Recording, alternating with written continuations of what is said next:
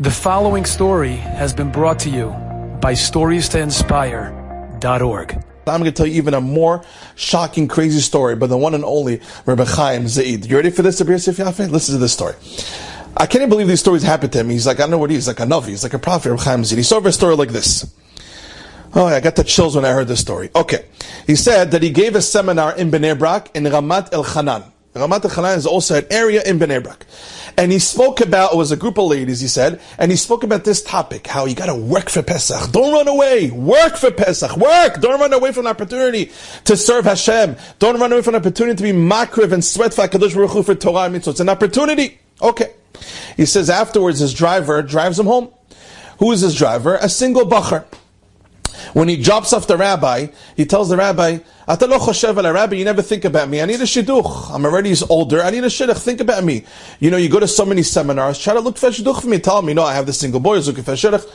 Chaim Zayitz Shalom. Why are you saying I don't think about you? Of course I think about you. B'ezrat Hashem, I'm going to find you a shidduch fast. Listen to what happens. Reb Chaim Zaid's next door neighbor is a Moroccan family, a big Moroccan family. What happened a couple hours before Reb Chaim Zaid was pulled to his driver onto the building with his driver, a couple hours before, while he was giving a seminar, his neighbor, they were cleaning for Pesach. As they're cleaning for Pesach, they went through the closets and they had to empty out the closets and they had a few paint buckets. What do you call those things they have full of paint? Those things that you hold. No, what's it called? Uh, Pink cans. Okay. So the mother, the ima, tells her children to at a tseva, take the paint cans and move it downstairs to the storage under the apartment building. One of the boys picks up the paint cans, and as he's walking through the living room, the paint can falls on the floor and it splits all over the floor. Can you imagine? Right before Pesach. This is why I think it was it was, oh, sorry, I forgot to mention. It was Bedikas Chametz night. This happened Bedikas Chametz night. Can you imagine all the paint spills all over the floor? So over here, the mother is cleaning for Pesach. Tonight is Bedikas Chametz. Tonight, it's, it's, it's, not a small thing. Tonight is Bedikas Chametz. The last thing you want is something spilled. How much more so paint? Can you imagine cleaning paint?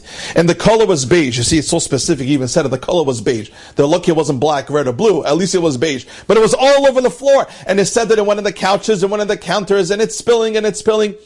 The mother was in shock. And can you imagine? She's like, oh, oh. she could probably, who knows what she could do to the child. She was going crazy.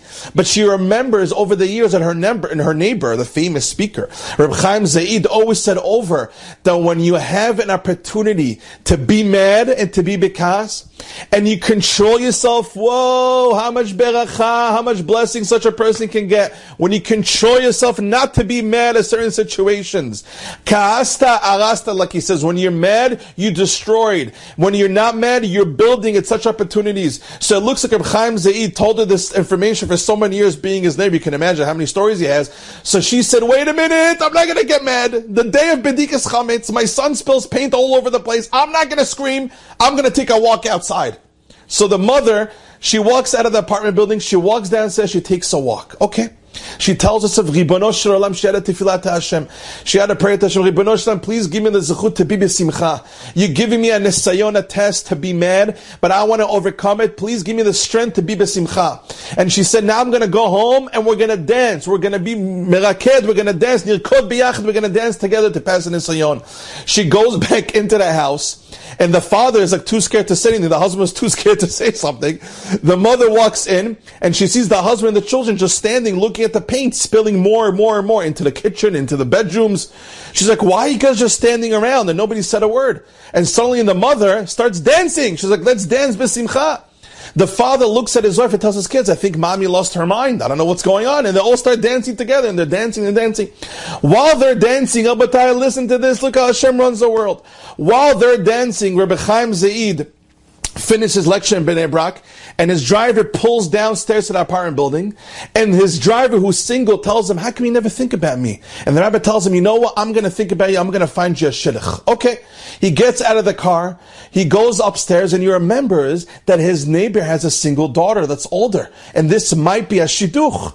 As he's walking up the stairs, he says, you know what, even though tonight is Bedikas Cham, it's a very busy time, I'm still gonna knock on the door to see maybe it's a shidduch. He says before he knocked on the door, he literally saw paint spilling under the door. He's like, what is going on over here? What's going on with my neighbor's house? But he said, I'll knock anyways. He knocks on the door and he sees the family dancing. They're dancing by the paint besimcha. And he tells the father, I want to tell you something. Can you come out? And the father comes out and he says, listen, I have a shidduch for you. And he's downstairs. Maybe it's a shidduch for your daughter. Just take a look. I know tonight's Bedikas Chametz. Just take a look.